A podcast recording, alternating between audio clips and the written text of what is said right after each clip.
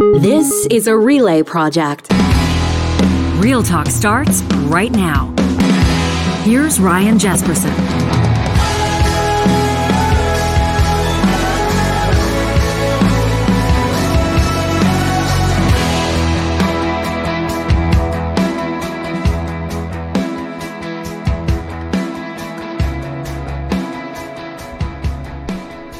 You know, I find that uh, audio is always better, John, when you turn your microphone on. Yeah, that helps. And uh, that has nothing to do with the technical producer of the show. That is host error out of the gates on this January 24th morning. It's a Tuesday. How's your Yeah. Tuesday started? Good to see you. It's going pretty good. How are you doing? Yeah, not too bad. You were telling me you're in action to uh, turning the tables tomorrow night. Oh, the, the wheels of steel. The wheels of steel. Is Yeah. that what they, is that industry speak? yeah, doing a hip hop show at Starlight Room for my buddy out of Kelowna. His name's Robbie G. He's opening for a guy named Tony Yayo. If you want to come by, shows at seven o'clock. And people can find it all on your Instagram and things Oh, like that. yeah. And track it down or contact you directly if they want to check it out. We've got a great show.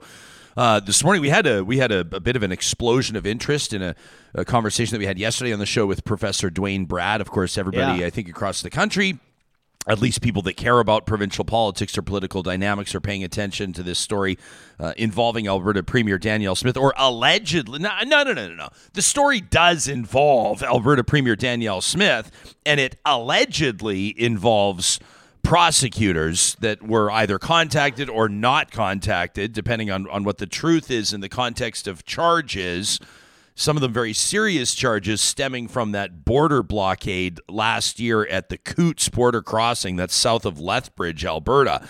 Now, there have been some interesting developments over the past few days, and we're doing our best to stay on top of these, but the story is changing almost by the day. And so it makes it one that's a, that's certainly a, a, a story of interest, but people are trying to figure out what's smoke and mirrors, what's BS, and what's the truth. I'm going to put this in front of Rick Peterson coming up in about 10 minutes. Rick's going to join us. He's uh, the founder of Peterson Capital. He's a money guy. He has sought the leadership of the federal Conservative Party before, and he's a co founder, uh, along with, you remember Tasha Kheiriddin, a longtime broadcaster, author, political commentator. She was on Real Talk last year talking about Center Ice Canadians, this group that they founded. Remember this? They started it called Center Ice Conservatives, and then people said, "Well, the, the whole point is to find out if there's people that are meeting in the the so-called mushy middle." And they, and and and they double checked, and they said, "Yeah, you're right." And they changed the name. They changed the brand to Center Ice Canadians, which I think was an astute move. Anyway, Rick himself has been a supporter of conservative parties in past, of conservative governments. Hell, he wanted to lead the Conservative Party on the federal front. I want to pick his brain on this. Uh, but Rick's also joining us to talk about the idea around an Alberta pension plan. He's been writing about it in National News Watch. And again, like I said, he's a money guy, so that should be an interesting conversation.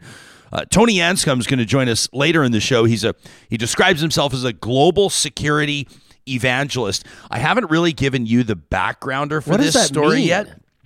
This is a wild story. So I think I think the security evangelist part is is I think him having a bit of fun with what his job is, which is to, Yeah. to try to you know get up there and preach good digital security habits. And of course, in this day and age, people understand. You hear about you know my buddy had a, an identity theft nightmare just last month, and, mm-hmm. and there were credit card implications and all these types of things.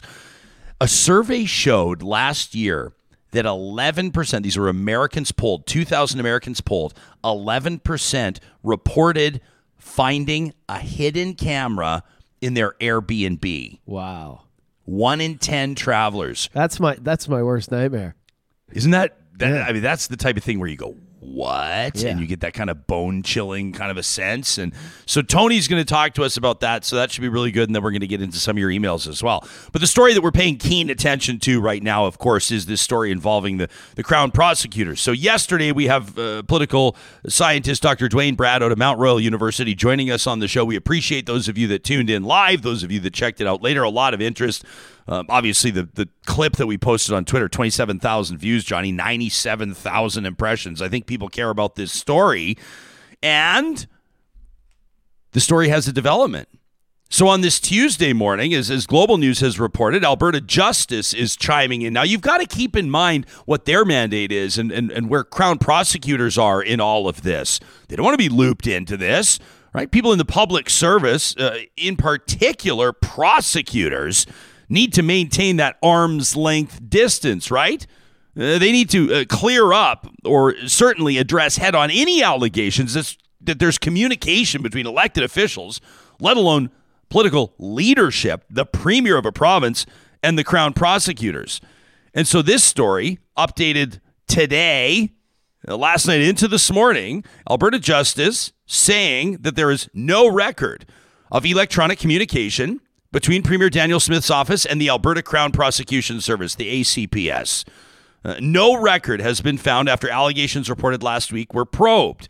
This was a news release that was issued yesterday afternoon. The government department said that the Alberta Public Service had undertaken what they describe as a comprehensive review of emails regarding the matter, searching for, quote, any emails sent to or received by the relevant prosecutors and staff in the Premier's office over a four month period. Now, of course, last Thursday, the CBC reported that that was not the case, that there had been correspondence. They cited a source that they couldn't name, said that that source feared for losing their job, which seems reasonable. But the CBC also divulged that it had not seen the email, which leads somebody, anybody with a, with a background in understanding how these types of things work, including an understanding of um, libel and slander laws, right? Uh, anybody keenly aware of the implications of reporting something, let alone a bombshell, publicly without being able to cite those sources, or at least if it came down to it, produce evidence that would be contrary to the public narrative, well, that'd be a big situation. It's quite frankly hard to believe, almost impossible to believe that the CBC would put itself in that situation. Now, the premier is doubling down on this. She says not only did she not contact the prosecutors involved in this, now there are some specific words being used, email in particular. And anybody that's been in politics or perhaps in certain lines of other work knows that sometimes you got to keep an eye out for, keep your ears perked up for specific words, right? You think of did you email that person? Well, what if it was a text message? What if it was a Twitter DM? What if, what if it was a phone call? It would be truthful to say, I did not email that person. Now, I'm not talking to any sources. I'm representing me, myself, speaking for Ryan Jespersen right now. I'm not the one that reported this story, but I'm sure curious to know what the source is for the CBC that gives that credible outlook the go ahead, the green light to report such an explosive story. I think it's absolutely imperative that we recognize that the premier has gone on the record contradicting what she is currently telling Albertans. I wanted to go back to the interview where really this all started. This was nearing the end of 2022. This was a December interview. Alberta's Premier Danielle Smith sitting down with Rebel Media founder Ezra Levant. This is a clip from the Ezra Levant show. I want to play you a, a full minute or so of it. So I'm not cherry picking or poaching one gotcha type sentence. Here's what Premier Danielle Smith told Ezra Levant last month. The questions that I can ask and have asked and continue to ask is is it in the public interest? Yeah. And is there a reasonable likelihood of conviction? Yeah. And I think the longer that we go on seeing that prosecutions are not being successful, it makes a stronger case Yeah. on both of those fronts. That uh, if the conviction isn't likely, we we know that we have a lot of pressure on our courts. Yeah. And if the public has now come to terms with wanting a different approach, is it in the public interest? It's it, it'll, it's becoming increasingly hard to answer those two questions. Now, I've I, I put it to the prosecutors, um, I've asked them to do a review of the cases with those two things in mind, and I'm I'm hopeful that uh, we'll we'll see a, a, true turning of the page because I think you're very right that something something changed in February uh, when the when the Freedom Convoy took place that I think people uh, realize that now we know more about this virus. We have more effective means to be able to address it. That some of the extreme measures that were um, that may had may have had a lot of widespread support early on, they, they they just don't have the same widespread support today. And so, do you continue on in uh, prosecuting when when the public has has moved on? That's the big question that the Crown has got to to come to terms with. Okay, so I put it to the prosecutors, says Premier Smith. No, there's been a bit of a walking back from her office in the past couple of days, right? The the the, the, the uh, assertion was not exactly accurate. The clarification has been that she spoke with Alberta's justice minister. The justice minister reminded her that prosecutors are already aware. I'm paraphrasing, obviously. Prosecutors are already aware that charges are typically laid only in circumstances where prosecutors believe that, yes, it's in the public interest and there's a reasonable likelihood of conviction. So, what are you, the average civilian, to make of this story? Is it solved? because Alberta Justice says there's no record following a weekend investigation, no record of an email exchange between these two parties. Is it bullshit because the CBC is not naming its source automatically?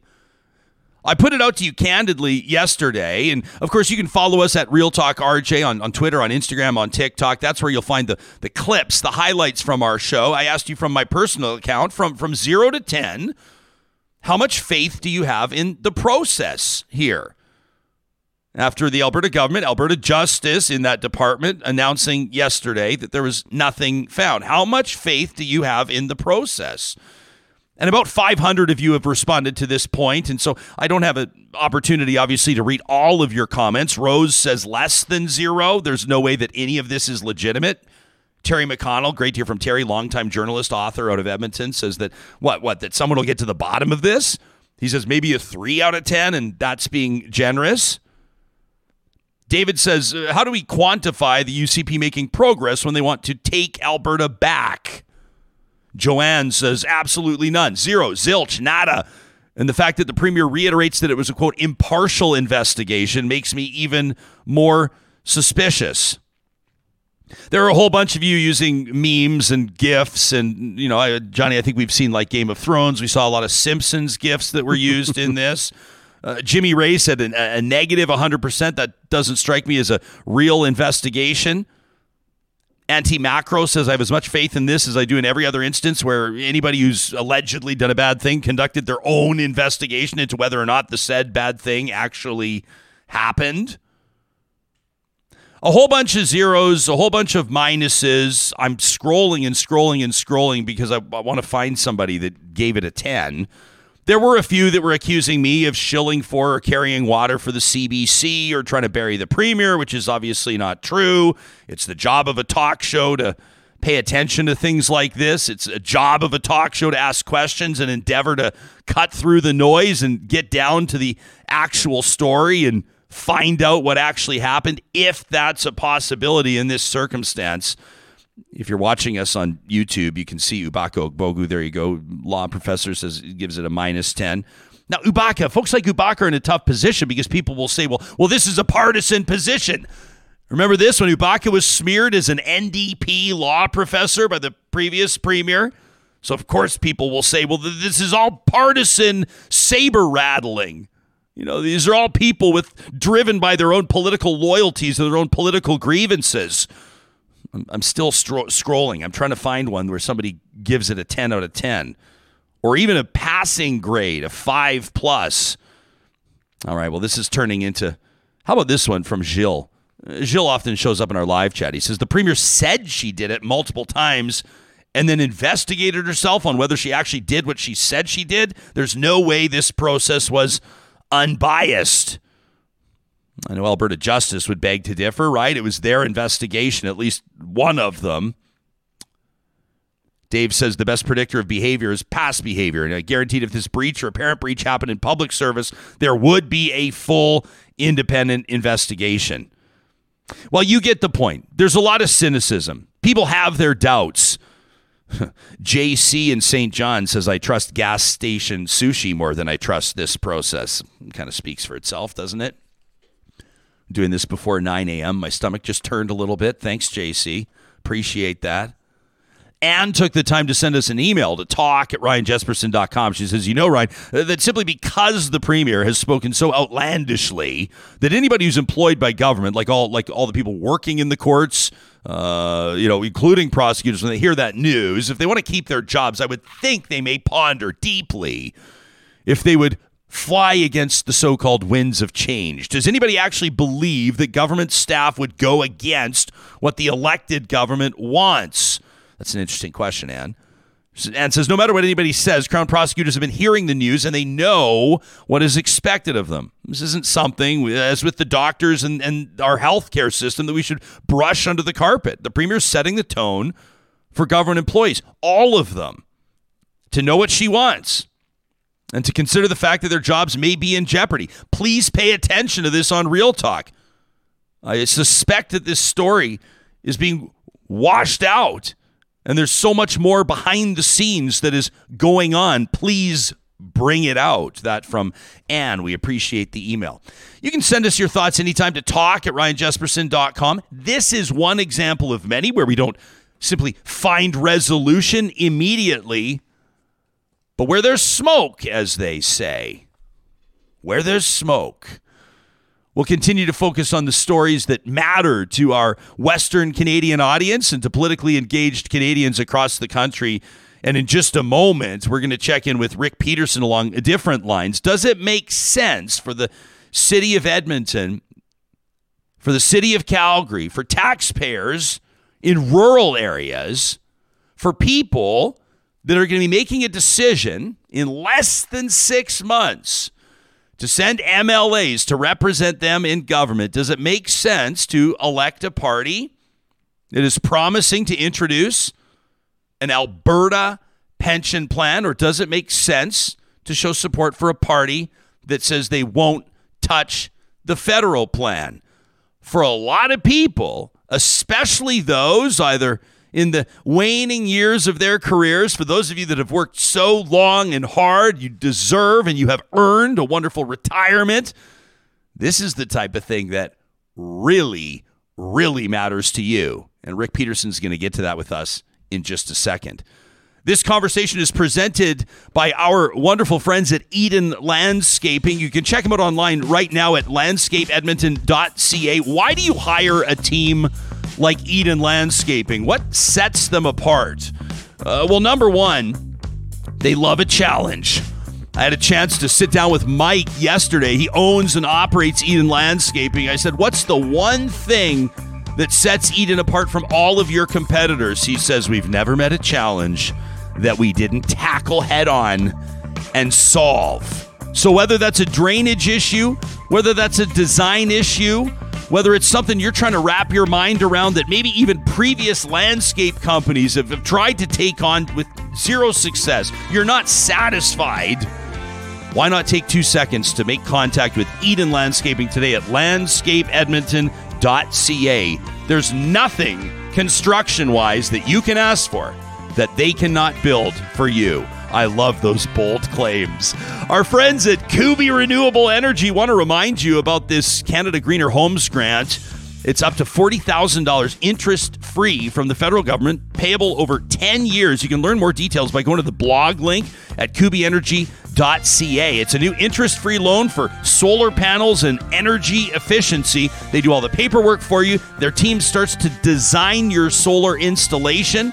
And as soon as the snow melts, they're up there on your roof doing the installs. Uh, check out their Instagram, by the way, at Kuby Energy. They just posted a photo. Did an install out in the mountains.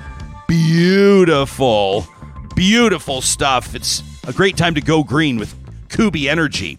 And once you've got those solar panels up on your roof, you've got yet another reason to go check out parkpower.ca, your friendly local utilities provider.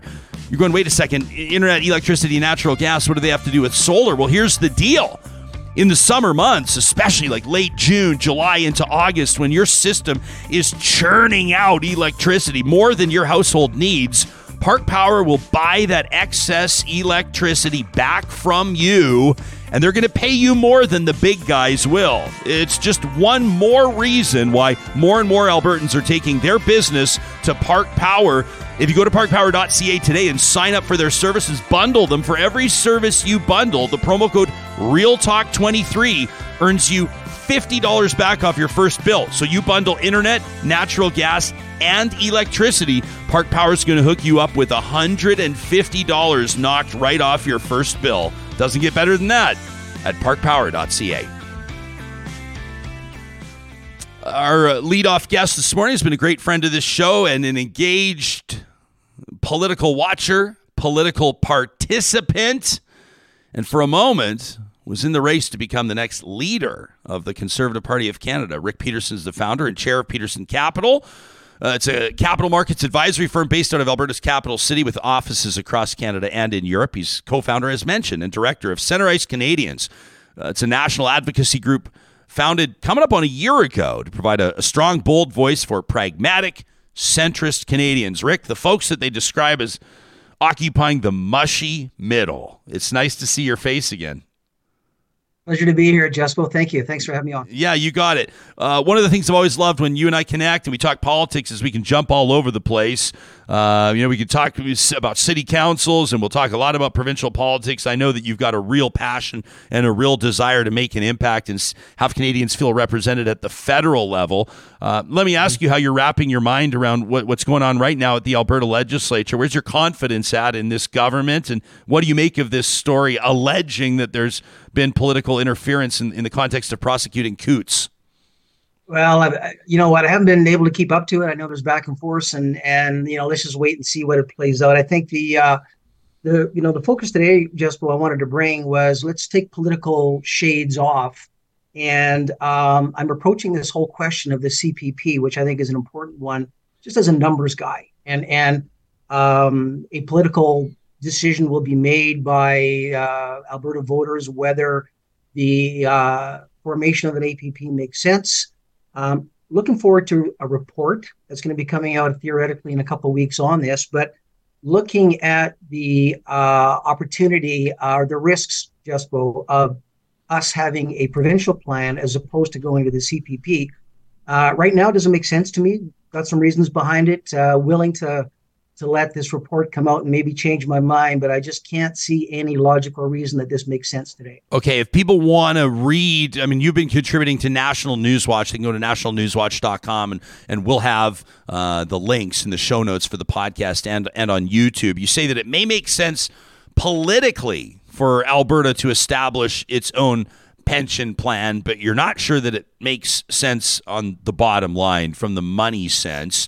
Uh, politically speaking, what strikes you as potentially advantageous? I mean, aside from sending a message, I think to to, to Danielle Smith's supporters, and, and Jason Kenney was keen on this idea as well. It's not just limited to her, but let's say to conservative supporters, sending a message that Alberta is no longer keen to so-called rely on Ottawa. What what else do you read in to the potential political advantages of making the move? Well, there could be, uh, but you know, I think about this ad on TV. Have you ever seen this ad where where the kind of Gen Zer millennial uh, is speaking to his dad and said, "Hey, Dad, are you still using the same mm. investment advisor uh, that you've used for the last two decades?" And you know, the dad kind of goes, "Well, yeah." And the Gen Zer rolls his eyes and said, "Well, you know, there is a better way to do it." So, if you look at the track record of the Canada Pension Plan adjustable from 1965, and you look at the results and you look at the returns and you look at where the returns come from. Uh, in the piece that I posted last week, 40%, 44% of Canadians' investments in the Canada Pension Plan are in what we call private equity and infrastructure. So that's roads, ports, bridges, railways, water pipelines around the world. And that's where a lot of the positive returns for any pension plan come from. And Canada Pension Plan has been dominant in the sector. They have 44% of their assets right now, Jespo, are in that. So if I'm the father uh, talking to uh, one of my kids who's saying, you know, dad, I want to pull money out of the CPP. And I would say, well, where are you thinking of going? Who do you think, you know, who's going to manage your account? And they say, well, we got this new account that could be starting in Alberta, and I think they can do a good job. And when I looked at that account, and you know whether it's AIMCo, I, I can't see it being just below anybody else than AIMCo. AIMCo's only got like 14%. In other words, Canada Pension Plan has got three times the amount of investments in the part of the pension plan that's really delivering the high returns. And so I would say, hmm, well, uh, there's maybe one thing to think about. And the other two things is, you know what, you can argue with me or anybody else on politics, but you can't argue numbers. You can't argue returns. And the biggest message here, Jespo, is as a retiree, I'm 68, right? So I am with a whole bunch of other Albertans that are looking at the CPP, and I'm thinking, well, how has uh, AIMCO done, or you know, if there's anybody else, nobody comes to mind, but over the last 10 year period, I mean, Canada Pension Plan has outperformed by a wide margin AIMCO. In the short term, it's even worse. So, gee, they're not in the assets that are really producing returns for us. Your overall returns are bad. And then you've got other elements, which I'll be posting about later on today or tomorrow, but the political risk of interference in a provincial pension plan. We've seen it in Quebec. Maybe we'd see it here in Alberta. Yeah, can you take us like for those of us, me included, that aren't necessarily 100% when you say Quebec. Everybody understands that, that the province operates with some autonomy in some circumstances, and they're not limited. I mean, if we want to talk about provincial police, we could talk about Ontario as well. There are examples across the country. I mean, what's being proposed here in Alberta on a couple of different fronts is happening in other parts of the country. But are there case studies out of Quebec with regards to the pensions specifically where you say here's a here's a, a direct red flag that people should watch waving right now in real time?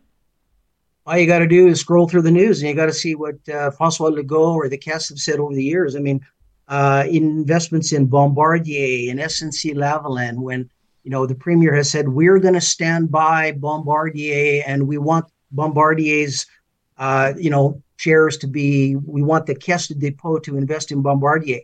Just go. I don't want the fund manager looking after my retirement income. I don't want them having any political bent at all right? I don't want them to be concerned about the, uh, you know, the railway, the local industry.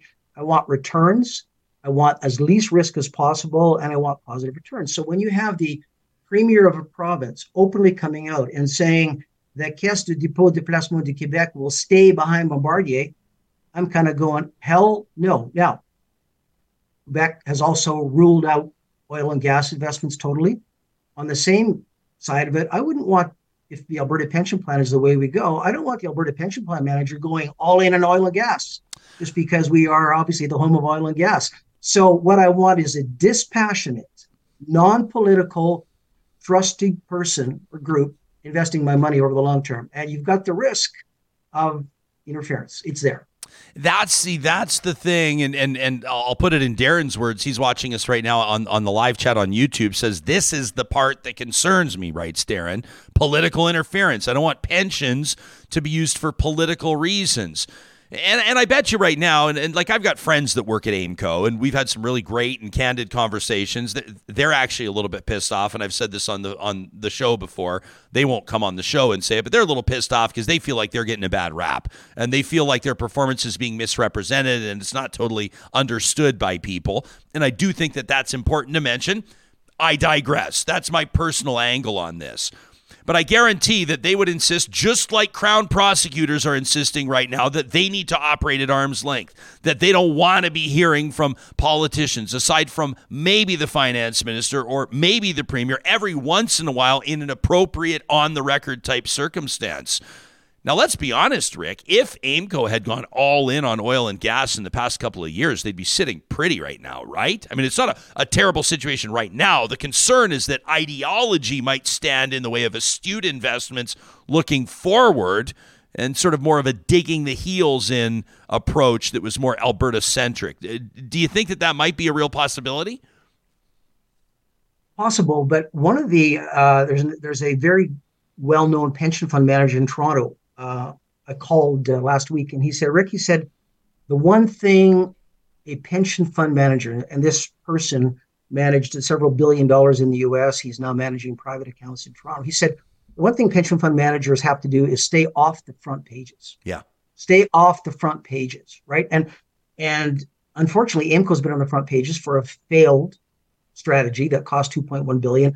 And mistakes happen. People make mistakes, investment managers make mistakes. But the problem, Ryan, is that when you make a mistake that costs a big hole in your returns, and if you look at the five year returns, uh, you know, the Caisse de Depot and AIMCO numbers are significantly lower than the Canada Pension Plan. That's hard to dig yourself out of that hole, right? It's hard to recuperate from having a big hole blown out of your portfolio.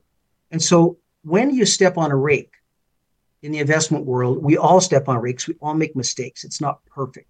But when you step on a rake that comes about because A, your governance or risk management strategies are poor, numbers just bear it out. When you step on a rake because you're maybe putting money into sectors that are politically motivated, it hurts people, right?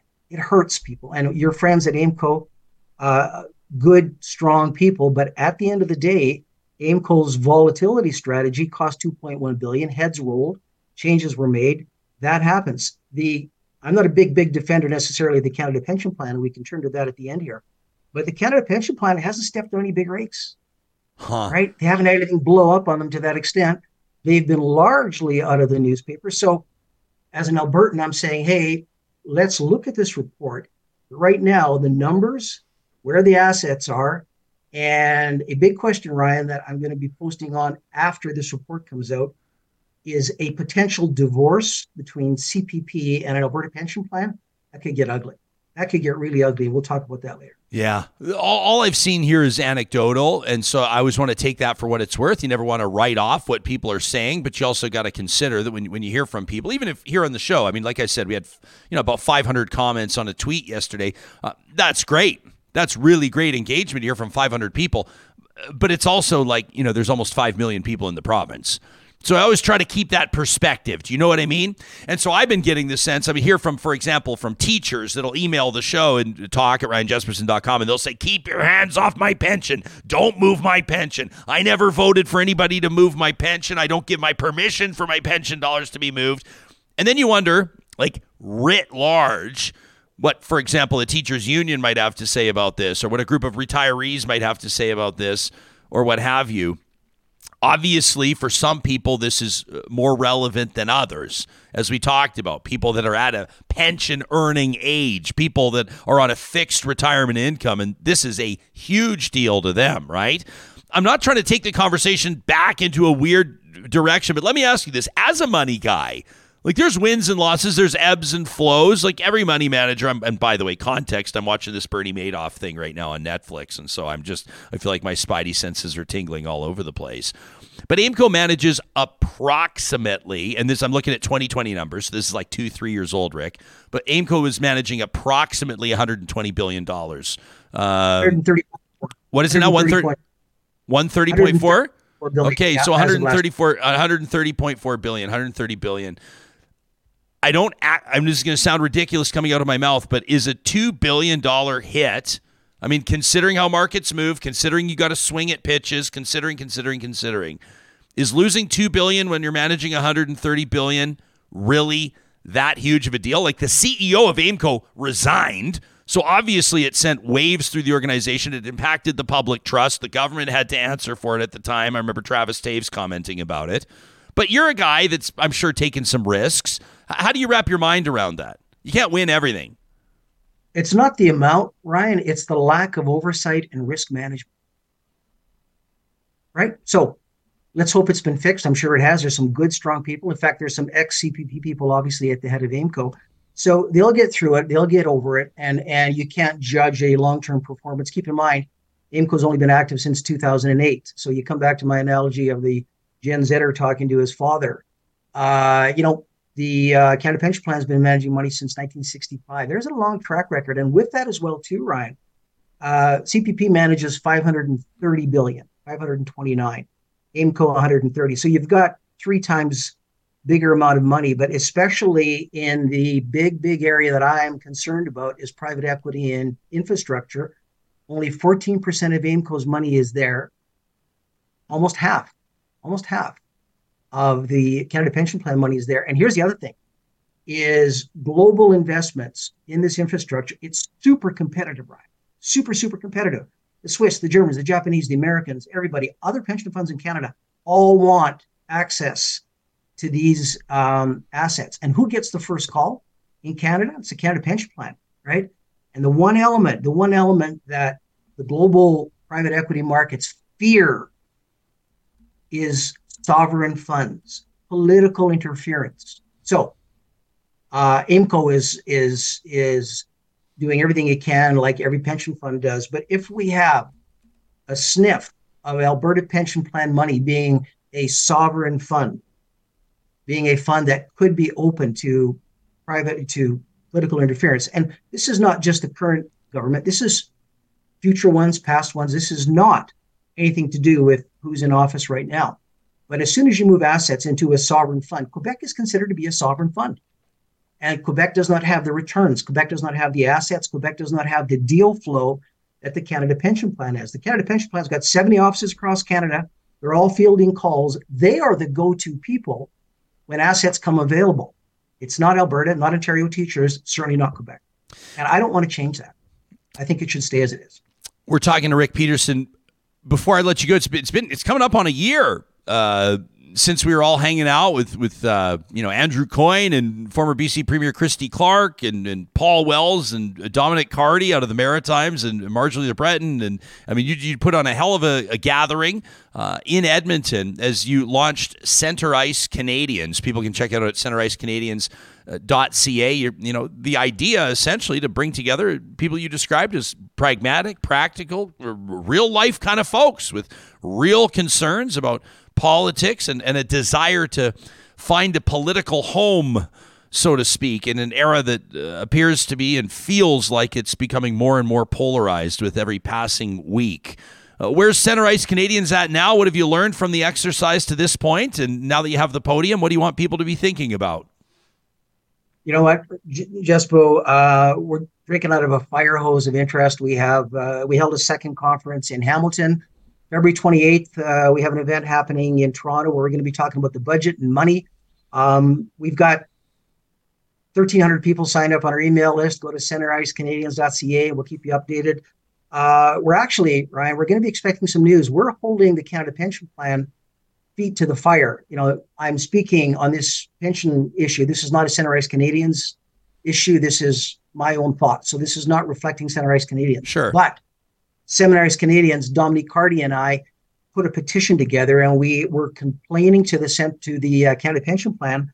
Part of the Canada Pension Plan money is in a passive investment strategy by Morgan Stanley that could be investing in Uyghur slave camps in China. Can't have that.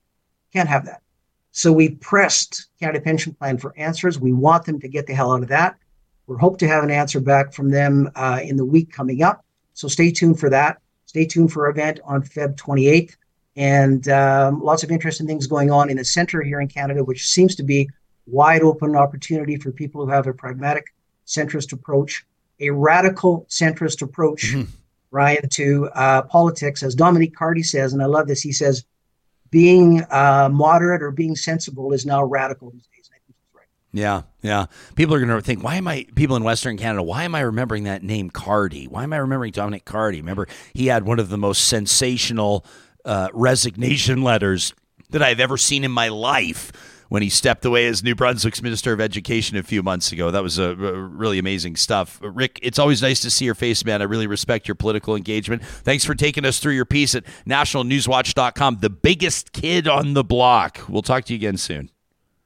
Thanks, Ryan. Yeah, you bet. You can follow Rick on Twitter at Rick Peterson Yeg, nationalnewswatch.com for his piece. It'll be in our show notes and, of course, uh, as well.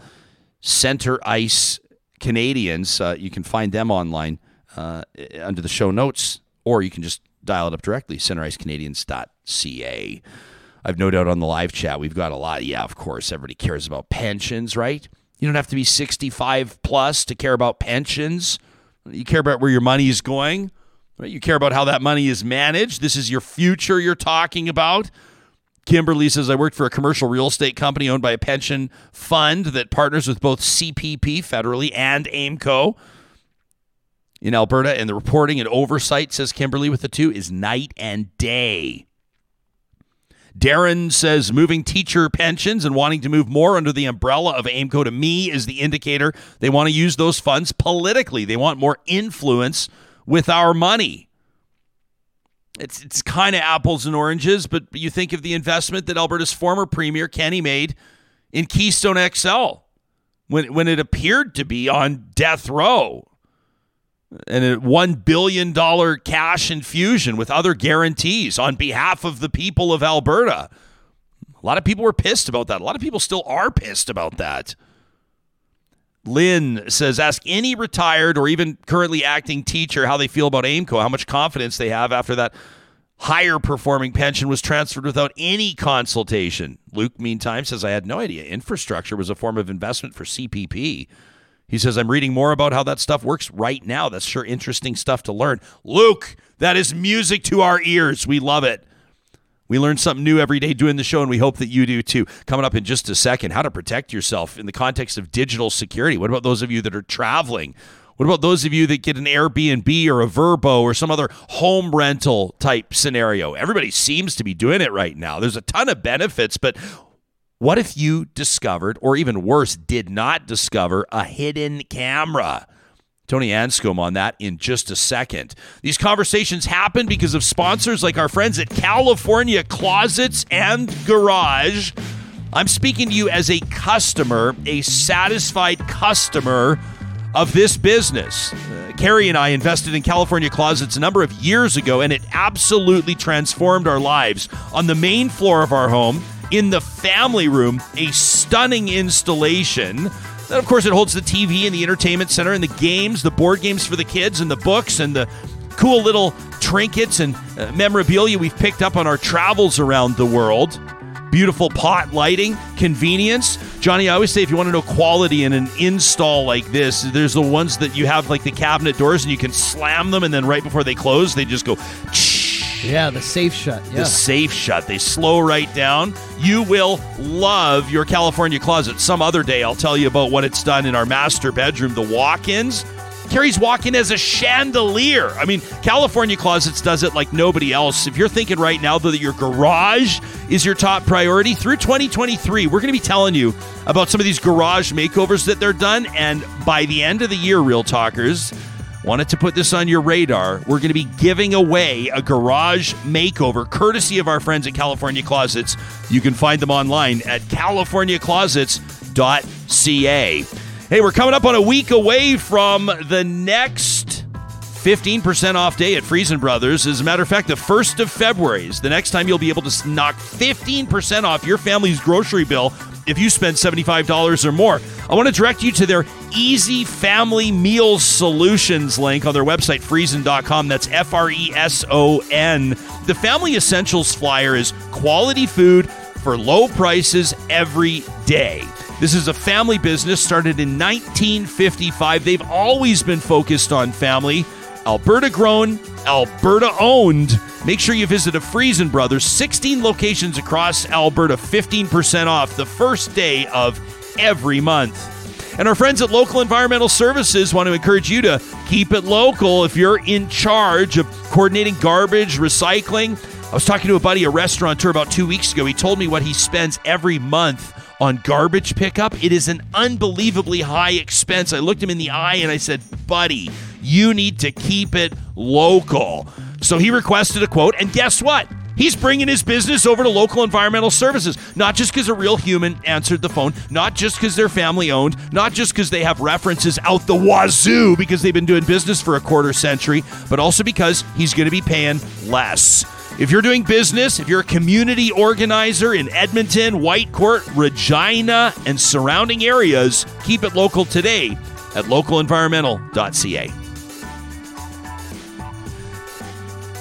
This was a story that uh, I think was going to give any traveler the heebie jeebies. You know, of course, you know that when you travel, when you hit the road, whether you're on your own or taking your family, you want to have the most wonderful possible experience. And of course, you want to maintain your privacy when you're entering new scenarios. More and more people are utilizing services like Airbnb or VRBO. They're staying in other folks' homes as an alternative to a hotel. Uh, but in recent years, many travelers have had their vacations literally ruined by one particularly creepy guest hidden cameras.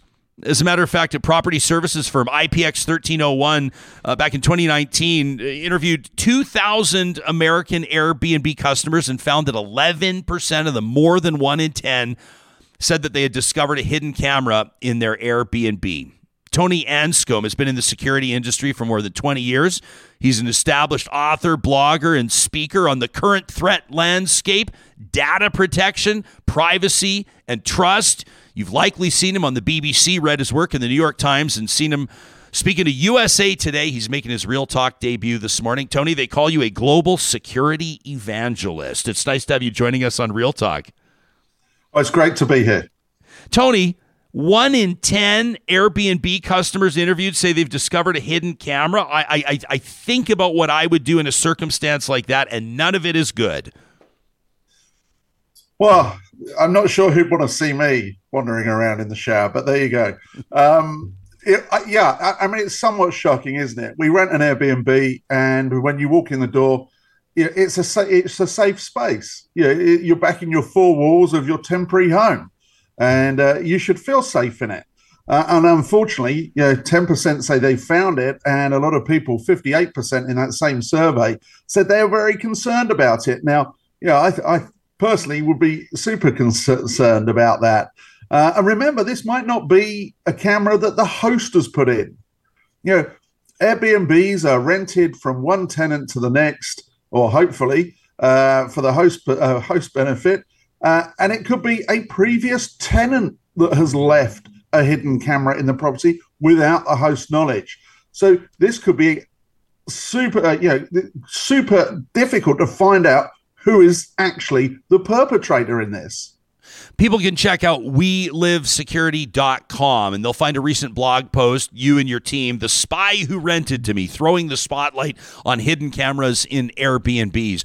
So, of course, I mean, in this day and age, it seems like everybody's got cameras on their property. We sure have cameras on our property, and it's pretty obvious why someone would.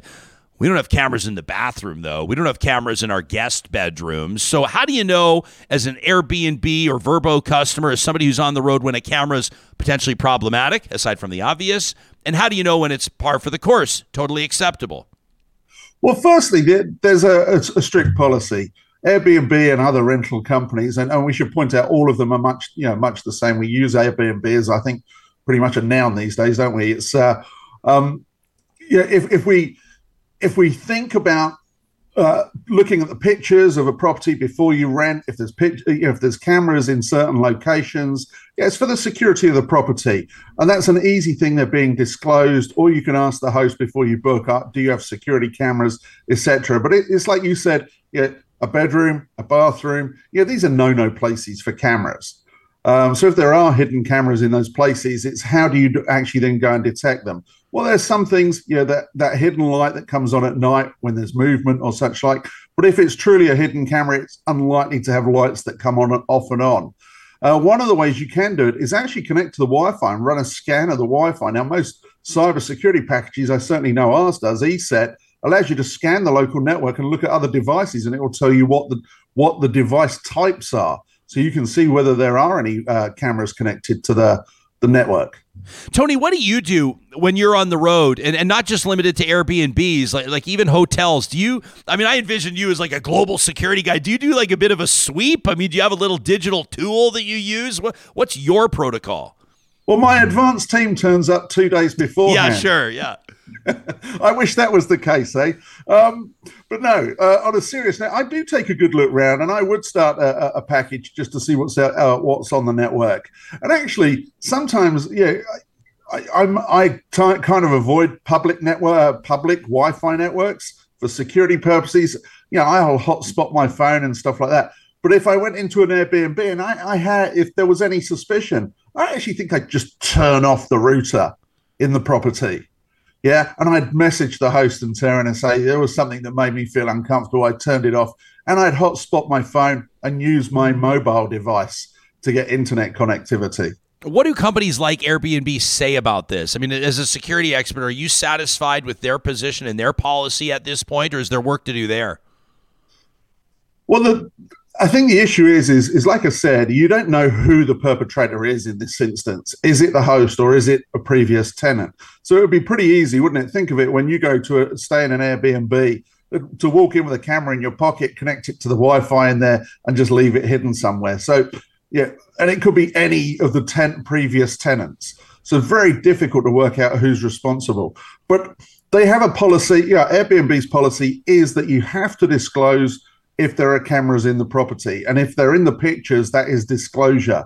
So I think that's pretty fair. And as a host, I think most hosts would tell you there are cameras in the property or on the outside of the property for security purposes. Um, and they may even tell you they're disabled while you're in the property. However, um, you know that's very easy from an app, as we all know. If you've got security cameras in your own house, house to to sit there, arm and disarm them at will, and take pictures or video. Yeah, um, and potentially even listen. Most cameras have audio on them as well. Yeah. So it's complex. It's very it's a very complex issue. If somebody discovers uh, a hidden camera. I mean, let's say that it's a circumstance where there's no justification. I mean, I'm talking like the ones you see in the movies, like the holes drilled in the wall and the camera's there in the bathroom and it's right above the shower. I mean, the real creepy stuff. Uh, is it like a 911 call? I mean, how do you recommend people deal with something like that? Well, firstly, contact the host. Like I say, the host might not actually know it's there. Um, however, if it's been uh, covertly put into a hole behind a wall, and yeah, you'd assume that is the host. Um, I'd also contact Airbnb or VRBO or Expedia, whoever it is that you've rented the property from, and alert them to the issue. And yeah, I would ring law enforcement, but yeah, I would also step back from that. You know, my if you're in a small rural place or you're out, you're off slightly off the the mainstream grid I think you might get a a, a sheriff that comes out and, and, looks at it and goes, "I have no clue what to do," uh, and I kind of understand this. This is a technolo- uh, technology crime that um, they tell you to switch off the router or, or switch it, you know, or, or cover it up. I'm not sure they know how to track back and try and find out who the perpetrator is. So I'm not I'm not sure law enforcement would would be the right. It's the right thing to do, but I'm not sure I get a very positive response. Hmm you're in an interesting line of work because I would imagine that, you know, for a lot of us, we, we live, we're sort of uh, blissfully ignorant. Do you know what I mean? Like, I find this sort of like the less you know, uh, the less you're concerned about what's happening all around you. But th- that's not always a good thing. Uh, a classic example I can think of somebody put Apple AirTags on my radar a few months ago, Tony. And, and so I, I, picked up four of them. And for people that don't know, they're about the size of a large button. They're maybe the size of a loonie for our Canadian audience. You're joining us from the U.S., I believe. But, but uh, you know, I, so I've got one in my wallet, I've got one in my backpack, and I've got one in my keychain, and I've got one in my carry-on bag. And the idea being that you can track your belongings at all time. If you lose your keys, no big deal. You can find them. You can even get that AirTag to emit a small audio signal so you can finally find your keys. But here's the deal. Of course, there's always a dark side. And now we hear that people are slipping AirTags into purses or handbags at bars and lounges, that people are able to track complete strangers using these AirTags, that this might actually be a real problem, potentially already is. Uh, when you follow stories like this, how, how do you stay safe without staying paranoid? How do you stay on top of everything without having it consume you? Do you know what I mean? Well, unfortunately, in, if you're in the cybersecurity industry, you are you are paranoid, and you know, AirTags are a problem. I actually spoke to one of your team two weeks ago, and they bob one in. Uh, they put one in your backpack for me. Yeah. So let's talk about your movements last Friday yeah. night, shall okay, we? Okay, great. Yeah. But no, and that's that is the problem, though, isn't it? It is a, a colleague or, or, somebody you pass in the street can drop one in a bag, or, or as you say, in a bar, uh, and it is an issue. And in fact, uh, in Canada, there's a there's a particular issue that they're being used for. So, so uh, criminals will spot a car of choice that they want to steal, and they'll AirTag the car. They'll go and put an AirTag on, somewhere on the car physically, and then suddenly they know where the car resides at night. So, in the mid of night, they can come along. Um, they can either relay the signal to the key to the front door, or they can connect through the uh, the onboard diagnostic port in the car and burn themselves another key, and you'll come out in the morning, your car is gone. So these things are unfortunately a misuse of technology because let's be clear, yeah, these AirTags are great, aren't they? If I can find my lost keys, that's a great service. But as with everything, there's always somebody that finds the way to misuse something. Tony, I really appreciate you putting this on our radar. It was your team that even notified us to, of these poll results. It, uh, obviously, you hear the odd horror story of somebody that discovers that hidden camera, and, and, and no doubt the, the, the feeling of your privacy being violated is one of the worst. But I would have never guessed that more than one in 10 travelers report that experience. Uh, appreciate the tips and want to remind people they can check out more uh, on your team's blog post at welivesecurity.com. We'll have it, of course, noted the link direct in our show notes on the podcast and on YouTube. Uh, you've got a hard out. Everybody wants to talk to you today. Is there anything we didn't cover you want to leave us with to think about as we close? Well, only to make sure that, you know, cybersecurity is something that should be at the front of your mind all the time. You know, when you open your inbox in the morning, just delete the things that don't look right, those uh, those unsolicited emails and things like that. You know, unfortunately, cybersecurity technology is one part of the solution. Us being vigilant as people is the other part of the solution. So educate yourself, understand what scams and threats look like, and make sure that you're vigilant all the time. That's global security evangelist Tony Anscombe. Thanks, pal. We'll talk to you again. Wow. Is this the type of thing that you think about? It's funny because I bought my partner, Attaboy. Jatinder, uh, three AirTags for Christmas. So she's got one in her wallet, one in her phone, one in her key. They're so cool. And it's funny because I told her you don't need the one on your phone. You can already use the Find Yeah, My yeah, iPhone. yeah, but yeah. she just likes to know where things are all the course. time. And we made the joke. She made the joke that hey, I could just throw this in the car when you're leaving one night and see Yeah. where you're going. And I said, well, hey, first of all, I have no secrets with you. You could, but we started talking about how these things could be used for illegal purposes and for evil, and it's pretty scary. It's Yeah. pretty scary what you could accomplish. So I'm trying to learn more about the AirTags, and and uh, people can do their own research. And guaranteed that some of the people that are going to hear this on the pod are, are already more familiar with it than we are. I I, I noticed that one of my tags was beeping. Uh, like it, had, it was emitting this little beep, and I couldn't figure it Yeah, out. they I make sounds. Did a bit of googling, and they can make sounds, and it, and it turns out like Apple obviously is aware of this. Um, and, and, and all Apple needs is for this to turn into a PR nightmare, right? Mm-hmm. You know, like you know, some serial killer is using AirTags to track people, or some you know exotic car theft ring is stealing a bunch of Lamborghinis using AirTags. Apple doesn't need that nightmare. Mm-hmm. Um, and so there is some tech. Uh, I understand that if the AirTag gets far enough away from what you might call it, like the host, or far Yeah. enough away from the device it's connected to, that it can start to beep, which would be good. For example, you're somebody leaving a bar, you're in your Uber or you're in your cab, and all of a sudden you hear a beep coming out of your handbag or coming out of your coat pocket. I mean, that would be a safety feature that would protect the general public from the technology. If you can wrap your mind around that, but We've been noticing some quirks though. Like it'll show up on my phone. It'll tell me when her AirTags are around. Mm. So there's there's weird things with it that I, I don't think they've fully figured out yet. But I, I think they're great. Like I originally said, like you can put them in a kid's shoe.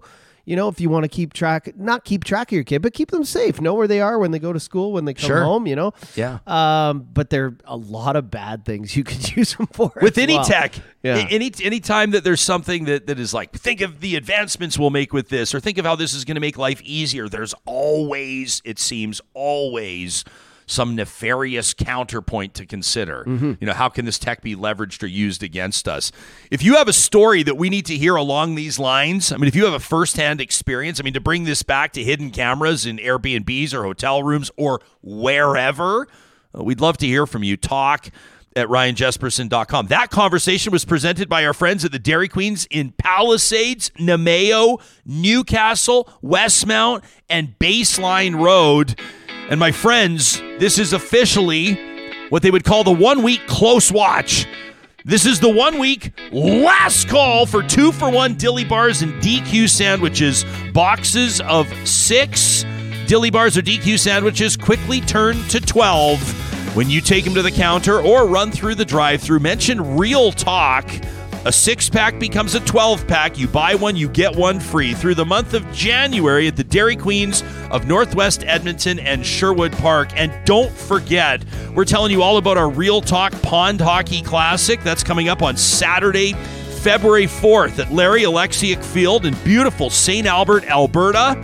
The Dairy Queens of Northwest Edmonton, Sherwood Park, will be represented there in full force. You'll be able to, of course, not just grab ice cream treats, those that they're so famous for, but also hot burgers, Uh, we're so thrilled to have Dairy Queen's support at the Real Talk Pond Hockey Classic in support of the Canadian Progress Club uh, out of St. Albert. You can learn more by checking out ryanjespersen.com. Go to the events link and check out Pond Hockey. We still do have room for a few teams. If you're looking to volunteer, maybe you just want to come by as a fan, watch some hockey, sit by the bonfire, listen to Johnny Infamous spinning Alberta's best tunes. I mean, there's nothing like a day on the ODR, the outdoor rink made better with the Dairy Queens of Northwest Edmonton and Sherwood Park. We'll see you out in St. Albert on February 4th. RyanJespersen.com. Click on the events link. Tuesdays, as a matter of fact, on the show, every Tuesday, we celebrate innovation. We shine the spotlight on a person, an invention, a group that's making change using the latest technology. They're looking at a problem and they're solving it.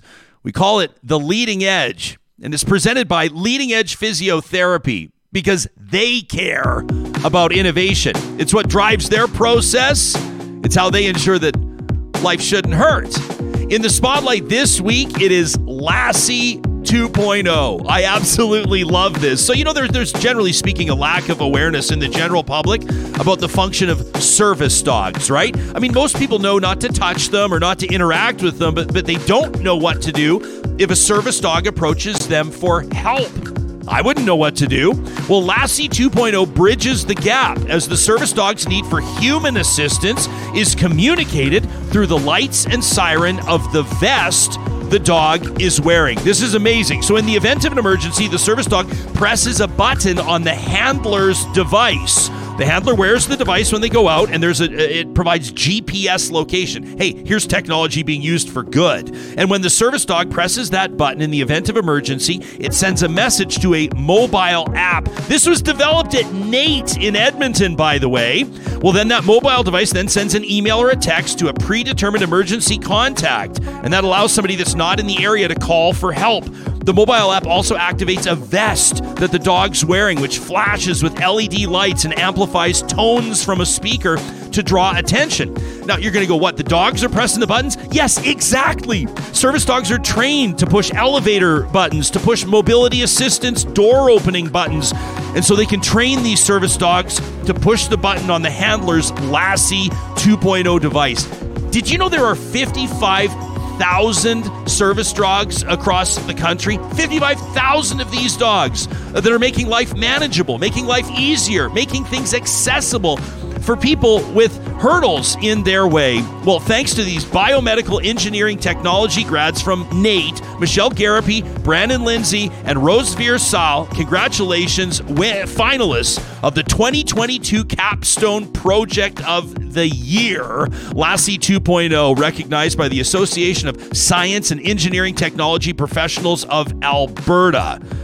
Boy, oh boy, this is a remarkable invention and of course, very deserving to wind up in the spotlight this week on The Leading Edge.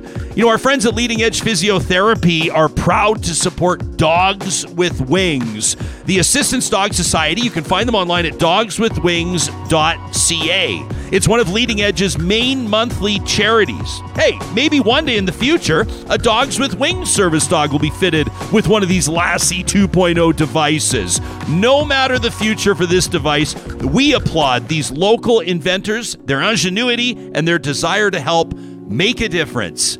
The Leading Edge is presented by Leading Edge Physiotherapy. Life shouldn't hurt. Coming up on tomorrow's Real Talk, we're going to go across the pond. Now, that doesn't mean that we're not going to keep our eyes on the stories that are important to you here at home, in your own backyard, so to speak.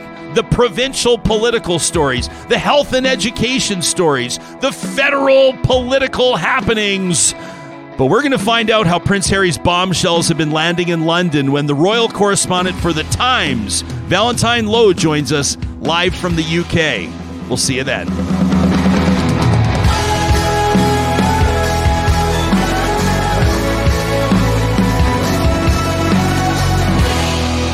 Real Talk is hosted by Ryan Jespersen, executive producer Josh Dunford, technical producer John Hicks, general manager Katie Cook Chivers Account Coordinator Lawrence Derlego. Human Resources Lena Shepard.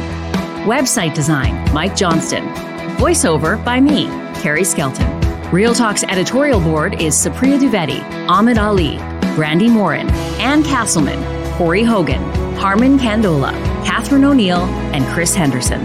Member Emerita, Julie Rohr. Real Talk is recorded in Edmonton, Alberta on Treaty 6 territory, the traditional and ancestral territory of the Cree, Dene, Blackfoot, Saulteaux, and Nakota Sioux, home to the Métis settlements and the Métis Nation of Alberta. Real Talk is a relay project. For more, check out ryanjespersen.com.